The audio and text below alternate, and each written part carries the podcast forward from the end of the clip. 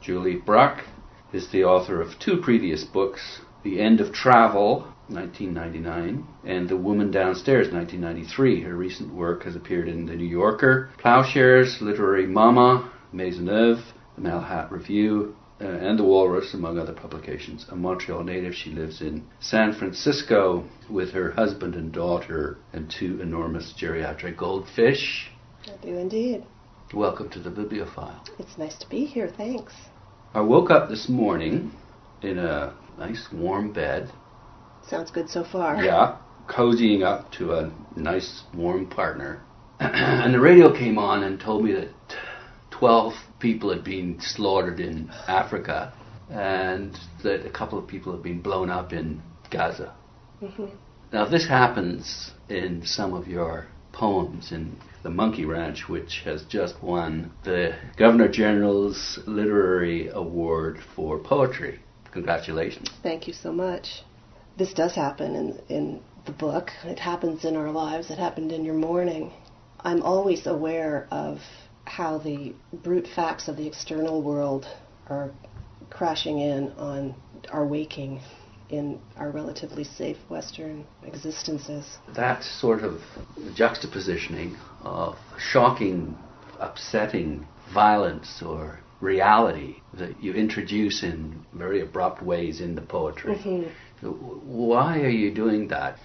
I think the main thing is that I have a daughter and when we were handed this little bucket, one of those car seats with a handle, you know, as one is at a hospital, and walked with this child out into the world, the sense of responsibility of keeping her fed and alive and well and happy and safe and safe was so daunting in that first afternoon for both her dad and me. And I think that one gets a really increased sense of of the world's crevasses and all the things that can go wrong and all the things that do go wrong every day. Kids are so vulnerable and mm-hmm. so trusting.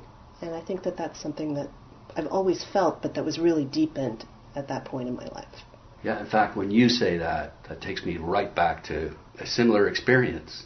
I think any any parent can relate to that. Just this precious cargo that you have in the car that you're driving on the highway. Right. these guys are they're too close. Absolutely. Know? And we on that one first afternoon we only had about four blocks to drive, and my husband was a was a basket case at the wheel. Well, one of the things that comes to mind when when reading these poems for me is I think it was Neil Postman that talked about the fact that the media brings all sorts of chaos and violence and anxiety into our lives that we can't do anything about because it takes place on the other side of the world. It's filtered. It comes into our lives through that strange filter and through that strange glass.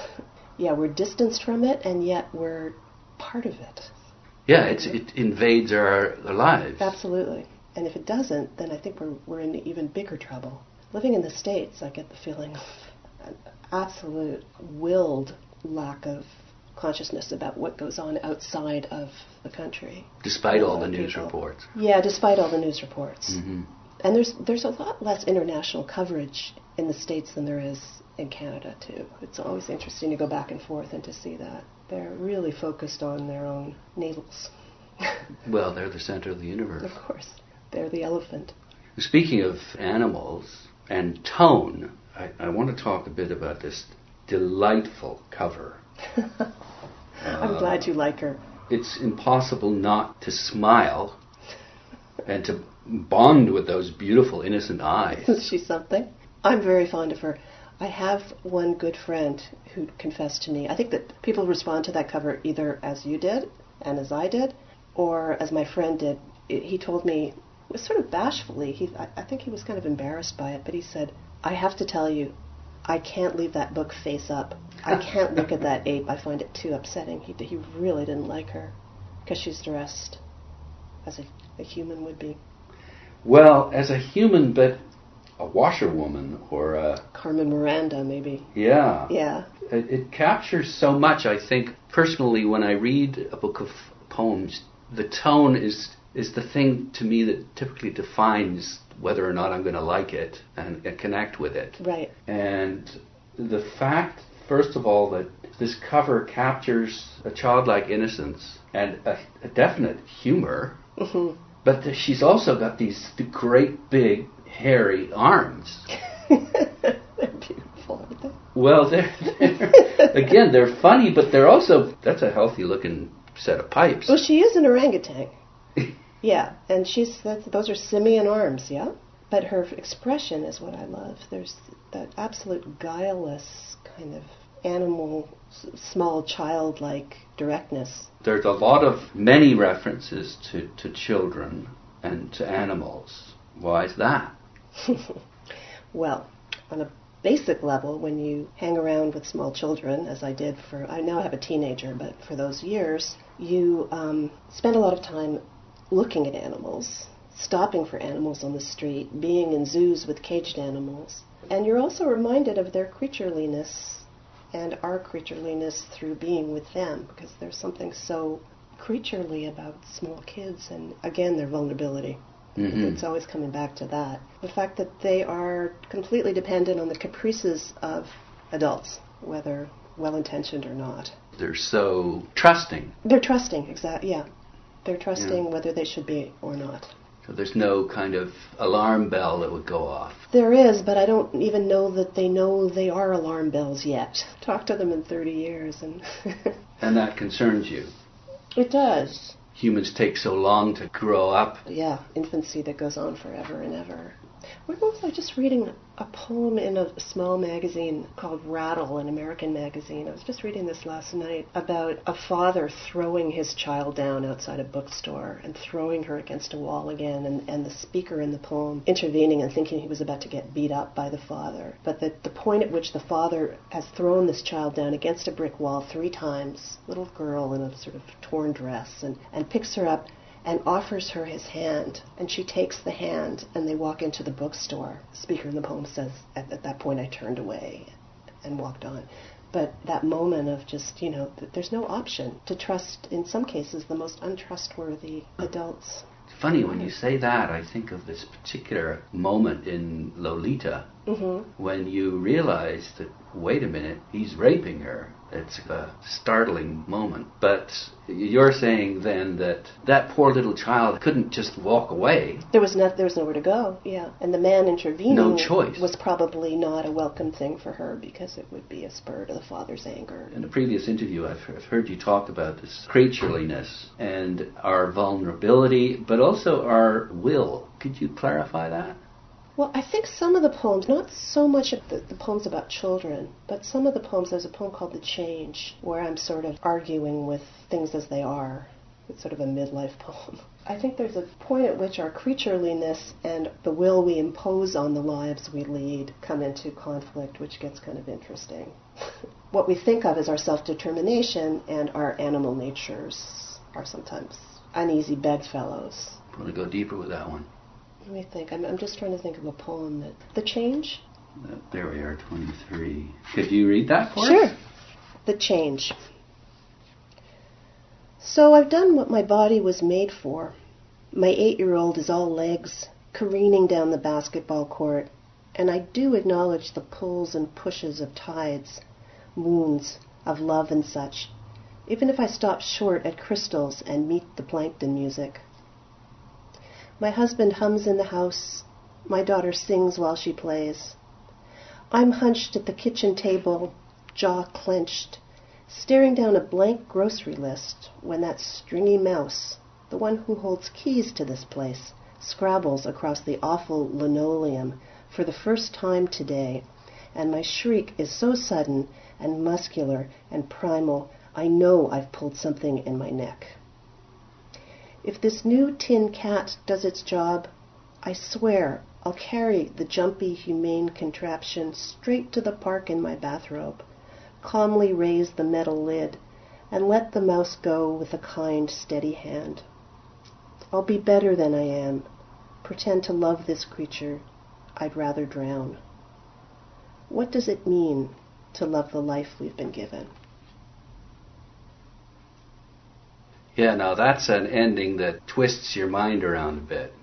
I stole that ending. Huh? Those two lines are stolen from um, Suzanne Buffam from a poem of hers, I hope that it does what I wanted it to do, which is blatantly just come out and do that sort of lyric utterance of what this poem is about. I jokingly call it my anti Mary Oliver poem. Here's this sort of domestic harmony, and all I can think about is killing this.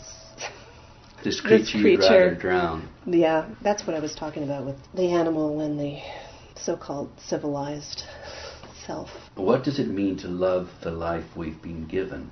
Before we let go of that mm-hmm. line, and I do love Meet the Plankton music, we just yeah, deadpanned it. It's, it's a great line. There's a lot of Meet the Plankton music in California. They can't just let the jellyfish be jellyfish. They have to put lights on them and play that new age stuff. But we're talking about this mouse, and what does it mean to love the life we've been given? So that mouse's life hasn't been given to us. We love our own life, hmm but we don't like it to be interfered with with the bestial or the creaturely. The, yeah, the creatureliness. Yeah, I, I think that maybe I, I felt that I ought to have been more more like Mary Oliver. You know, if Mary Oliver wrote that poem, that mouse would be ascending. That would be a Catholic mouse, and that mouse would spread its little mouse wings. It would be the most symbolic mouse, and whatever the speaker in the poem did would only be something to help launch that mouse back into its mouseness. And so maybe it's about wanting to be better than I am in all ways. You wish you would love this dirty little creature. And I wish I, I loved the rest of my life all the time the way I felt at that moment I ought to. So there's a sense of guilt. Yes, among other things. So the change is. I'll let you finish that sentence. well, I, of course I can because that's you have with these poems. Uh, any poem, Mhm. you leave a, a door open for the reader to get into it. I think what I meant by the change was simply midlife and hormones and feeling depressed and 50, I suppose, when I wrote that poem.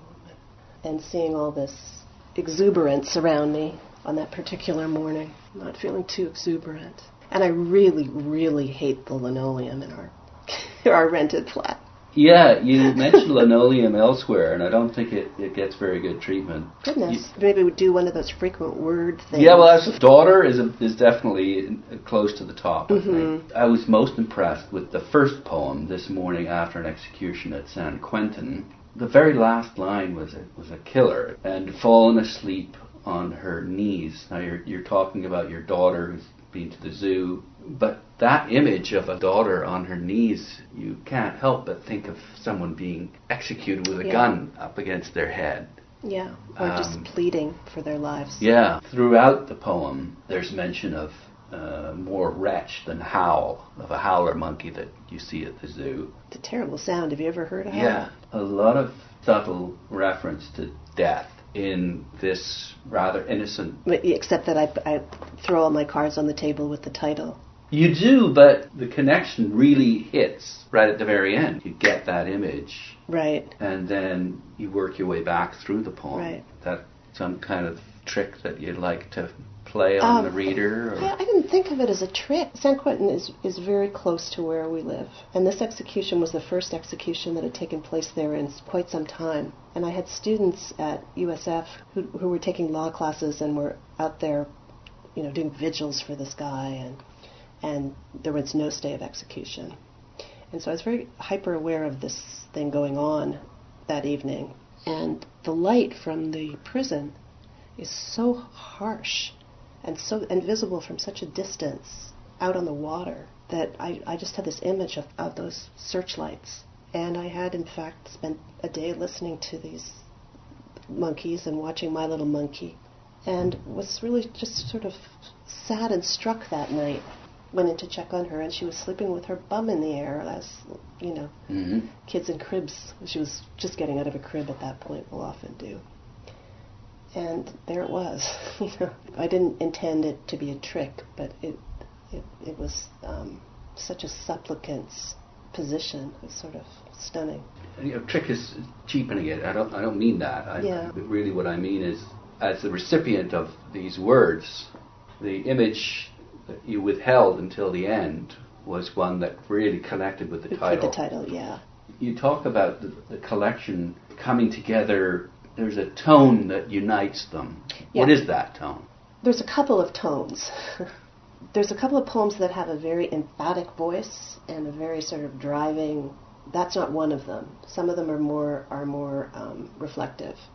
I tried to arrange this book tonally because it had no obvious connection. I mean, I could throw out that first poem right up front and say, okay, here's maternal instincts, here's protecting children, here's the larger world, here's the creatures who are also at the mercy of the larger world, here's the disconnect between all of these things. And I could sort of, I sort of foregrounded that poem because I thought, okay, that'll touch on all of these things. But then I wanted radical changes in tone in, in from poem to poem. And from section to section. And from section Yeah. to section, and to Yeah. try to get a sort of um, tonal music going on from poem to poem.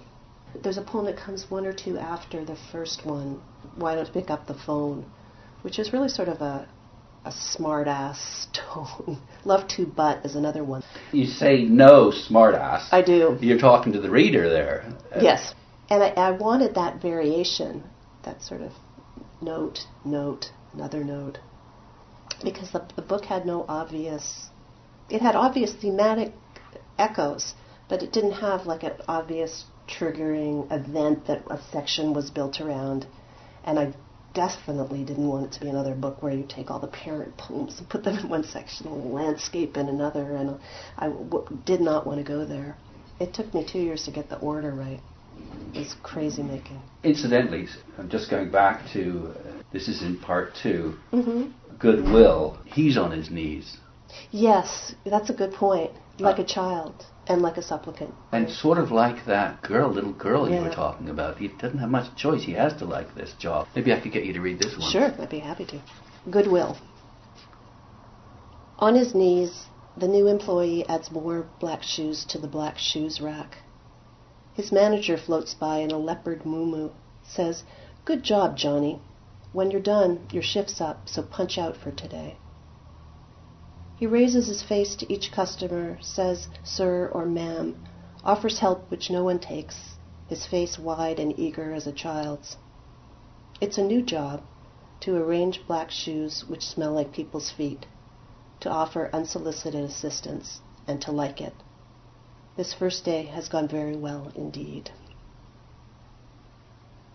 Yeah, it's again this sort of acceptance of what is, Yeah. this man's face. And it gets back for me to the cover. There's a delightful humor to that, and yet quite a profound sadness as well. Yeah, that poem I'd never made the connection with the ape on the cover, but you're right. You're right, and it's also it's again it's the raised face. It's looking down at at someone's who's not smaller, but because he's on his knees is is below from a higher vantage point. You're you're absolutely right. now we're looking at the cover again. I was so ecstatic that when he agreed to let us use that. so you sought out this this image. I was having a great time cutting and pasting all kinds of images from the internet of monkeys, a lot of photographs, and I was cropping details and trying to figure out what kind of image we could use and who we'd approach. And my husband remembered this guy. My husband used to work for Chronicle Books, and they put out a book of his work. And wh- who's the guy? His name is Donald Roller Wilson. He lives in Arkansas. He's extremely eccentric and funny, and he paints these creatures. I mean, this this monkey is the tamer end of his work. It gets really scatological, some of it. Okay. he, he does monkeys, and he does he also does some dogs and cats, but mainly um, apes and and orangutans of various stripes. Yeah, he has a website, donaldrollerwilson.com. I'm speaking with Julie Bruck, who has won Canada's Governor General's Literary Award for Poetry 2012. And we're talking about the book that won that award called Monkey Ranch. And she's shaking her head when you say that. She's in a state of denial, disbelief. Yeah, I keep thinking it's that's going to change, but it hasn't happened yet. I, again, just subjective, I found that the first section was the most powerful. And I love this poem, but I think it's hit the chord. So uh, I, I go with Martin Amis, who talks about when critiquing, the best thing you can do is just quote. I mean, the poem is the poem, so if you don't mind. Okay. Snapshot at Uxmal, 1972. Leaning into the sun warmed stone, she must be fifty, still beautiful, her strong frame easy inside her loose shirt and jeans. He's gone to a larger ruin for the day, someplace deeper in the jungle, more challenging to reach by jeep or tank. Here, where the early Mayans worshipped the sun, appeased their gods with routine live sacrifice, she will photograph only the small details in black and white. Later, he'll describe the jungle's colors, ornate bird plumage, the vast scale of what he saw. She will need the afternoon to document a single weed growing through a crack in the pediment, a candy wrapper blown against an ancient step. And there is the daughter, fifteen and not quite as sullen as she's going to be, shouldering the pack of lenses, her mother's fine grained film. Her father's impatience hasn't flared in her yet, though she carries that too, an unstruck match, trailing her mother through the tall, dry grass. It's a portrait of a marriage. Male, big thinker, female, detail. Mm-hmm. Close-up female, long view male. And George Murray noticed that in his Globe and Mail review. He mentioned that you use different lenses. Oh, I that's think. right. Yeah. Oscillation of the camera lens. Mm-hmm. Do you think that's accurate? Yeah, I think it's accurate in some of the poems, and I think he's onto something because I was a photographer when I was younger. I think it's carried over. I think I've, I frame things and pull focus, and so I think he was onto something definitely. I hadn't thought about it in those terms until until he brought it up. That's a good thing But, uh, about letting it out into the world, isn't it? Yeah, it is, and it's oh, it's so interesting what people find. You know, teach you to read your own work. Is there any kind of feeling that you want people to come away with, or new thoughts? I don't really have a sort of didactic intent with these poems. You I want, want people them to to- read them. I want them to read them and I want them to feel things in them. And if I've done my job, they will. But I'm quite open to the fact that, that a lot of readers are going to feel different things about the same poem. That's okay. I mean, what would I want them to take away? Just the sense that this world has a lot of conflicting things going on at the same time. good and bad. Yeah, good and bad, and difficult and joyful, and fierce and scared, and all of those things. But I really don't have an agenda with these poems. Survival kit. Uh, no. I live in earthquake country, too. But is there a survival kit that you can take from this book? Well, it's my survival kit, because if I couldn't engage with the world in language and find my way by describing things, I wouldn't have a compass. It really is my way of, of navigating through the world. Could I prescribe this as a survival kit for someone else? I don't think I would presume that. But that's, that definitely is my way of. There's an old chestnut, I don't know if it's Forster or somebody said, How do I know what I feel until I see what I say? That's definitely part of my impulse, is I can only start to understand the world by writing it. Writing So- uh, generates the writing. It, yeah, and the writing generates, if not clarity, at least some sense of balance. Balance to the chaos. Yeah, and it, uh, on good days, a sense of peace. Yeah, it's not easy It's being not. a poet, I guess. It's not diamond mining. Well, maybe it is. It's- You're looking for diamonds, aren't you? oh, I guess you are. In a We're chi- you're chipping away. There, you don't risk life and limb in quite the same way. Although uh, it's out in the world now, so you might take a few bruises alongside this this wonderful affirmation. Uh, yeah, I'm sure that there will be bruises. There have been bruises in the past, and I survived. I think we all survive. Once poems are in a book, and once I've done what I, you know, everything I can do, they really have less to do with me than they used to. Um, that they're no longer, I hope, about me and my life and my kid and relationships I see, but that they're about things that are common to all of us and that we hopefully can read our own experiences into. So Feel that sense of, if not peace, then Commonality. comfort that you're not alone. Yeah, I think that's what poetry is, is, is just a voice talking to other voices and communication. I'm very traditional, I suppose, in that way, but I really think about the poem as a form of communication. Just winding down, there are poets who are willfully obscure. What do you think about that kind of poetry? Um, I don't have a lot of patience for it. I'm always trying to engage with things that are as far from my own impulses as possible, just to sort of, I'm, I read promiscuously and I want to understand.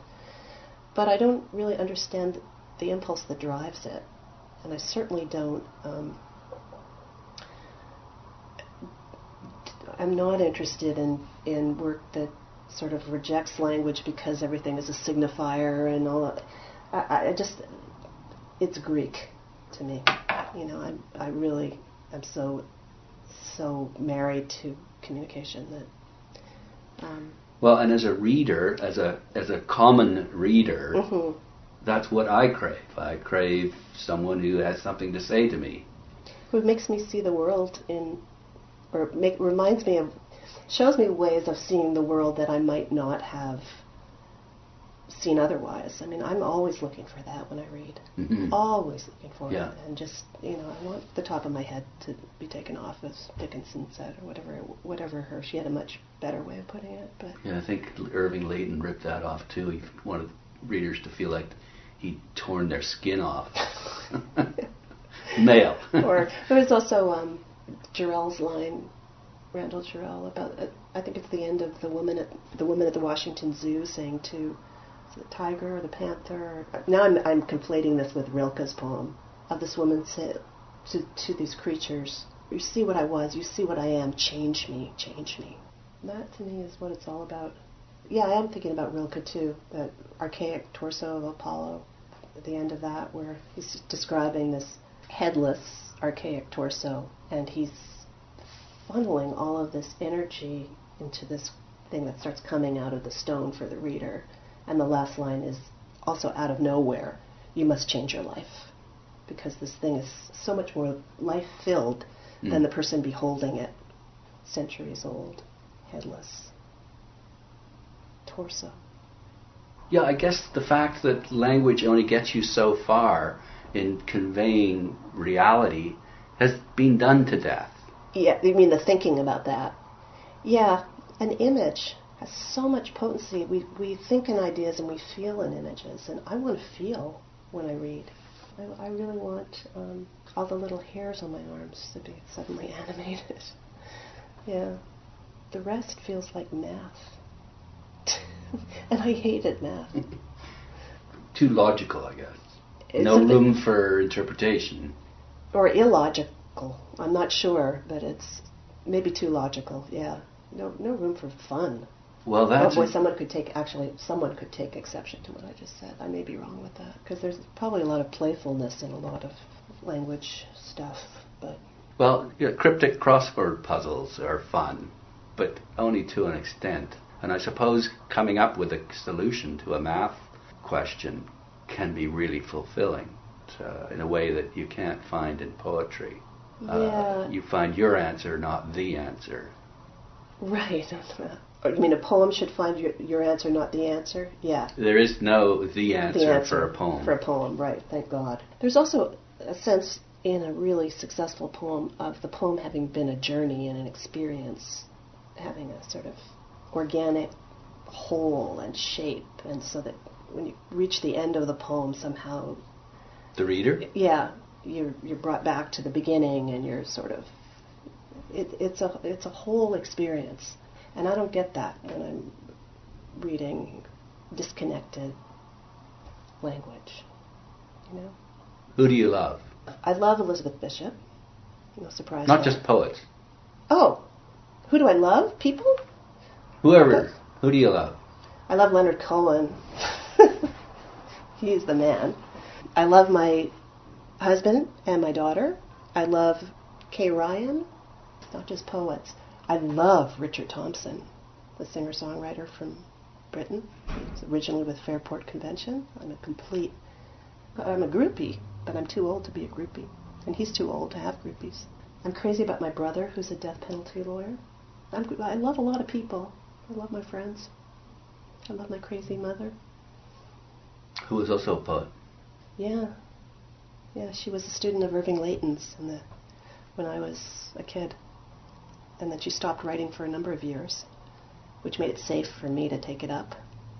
And then once I had my second book out, she got back in the game. A competitive spirit. Oh my God, she published her first book at 85. Yeah.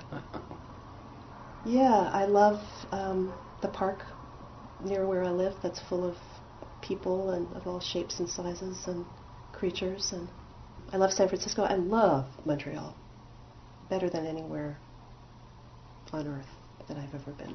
Yeah, it's always going to be. You know, there's a, a expression in bullfighting, querencia, where the, the when the bull is wounded and it, it it's going to die. This sort of sounds so grim, but, but when the bull is going to die, it apparently finds a place in the ring to curl up that it feels safe in, and they refer to it as the querencia. Montreal is my querencia. A bolt hole. A bolt hole? Where Same bolt- idea, where you bolt to when you're in danger, or So- you feel comfort there, Comfort, yeah, or home, or whatever, Yeah. safe. yeah. This answer that you've given, is, I see a lot of it in this book. hmm Places of refuge. The family, and you'd say Montreal is referred to whenever snow appears in the. Yeah, Montreal and the Laurentians are in there, which was I spent a lot of time in Saint Sauveur as a kid. So there's Canadian content. There's there. Canadian content. There's the Dawson, the terrible shooting at Dawson College is in there. There's British Columbia. There's a bunch of Mhm. yeah Canadian things in there too. But um, I love Montreal. Boy, I, I when I was back for the the nominees reading, we all read together at the Atwater Library. Went out afterwards for drinks, and I walked back. I was staying with my mother, and I walked west on St. Catherine Street at like 12:30 at night by myself, and it was raining. The street was shining, and it was pretty sketchy at that hour. It's kind of bombed out that part of Mhm. town these days, and I just didn't care. I just was in love with the pavement itself. You know, it just felt so good to be back. The smell of the place is just so familiar, and it's really home. You could go back. Not, not, right, not. I don't know. Maybe one day. I'm trying to get my head around something that Heather McHugh told me a number of years ago about having left a place that you've lived in for a long time. And she, she said, you don't really leave it, you, you carry it with you, and it's always with you. And at the time, I, I was missing Montreal so much, it was sort of like a stomach ache, low grade, you know, ache all the time, that I thought, oh, that sounds like pap. You know, it sounds like the kind of things friends say to each other just to shut them, make them feel better and just stop them from complaining. And um, it's turned out to be true. I mean, I've just sort of realized that that place is in my marrow. It's really part of, it's like a bone. You, it really is part of who you are. In a way, if you have this wonderful sense of belonging there and you're not there, that, that must stimulate something. It does, and I've always written from a slight remove. So for me, this is not new. It's just another camera angle. there you go again. Yeah.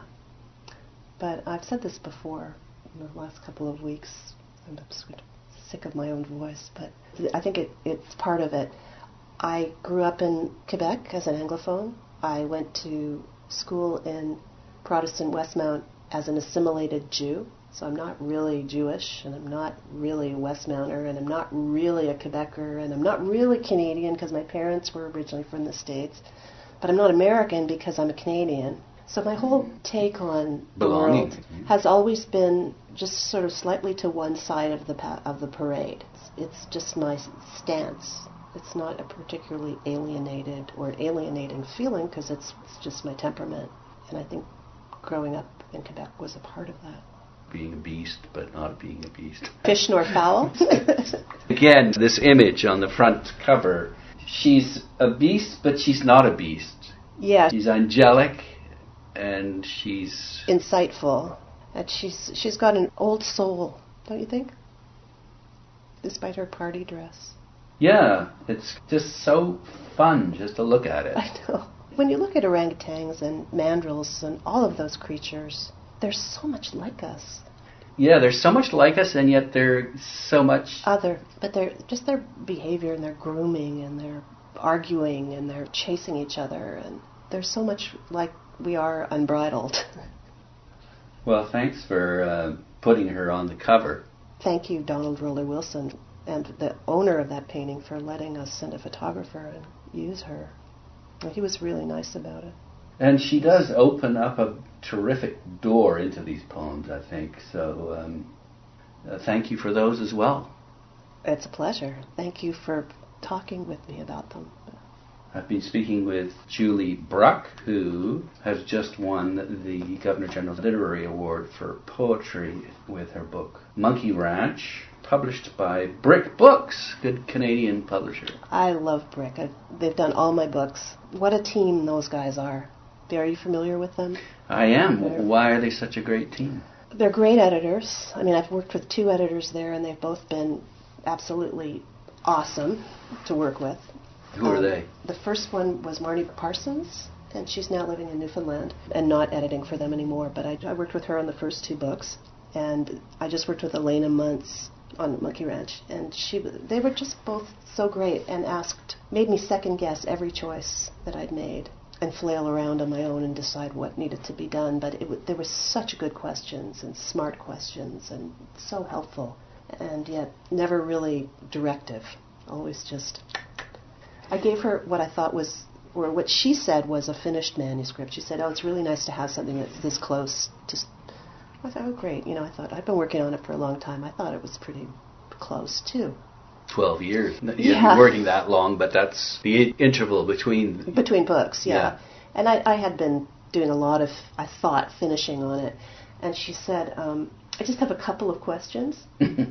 600 pages of drafts later. Yeah, 600 pages. so she was a taskmaster. She was wonderfully, yeah, yeah. I couldn't even hate her because she was so good. she was a taskmaster, and I was really, really pleased that she was um, as tough as she was. So she's going to be here for the GG. oh, great. Yeah, So she'll you share good. it with her then. Yeah, absolutely. Well, congratulations once again. Thank you so much.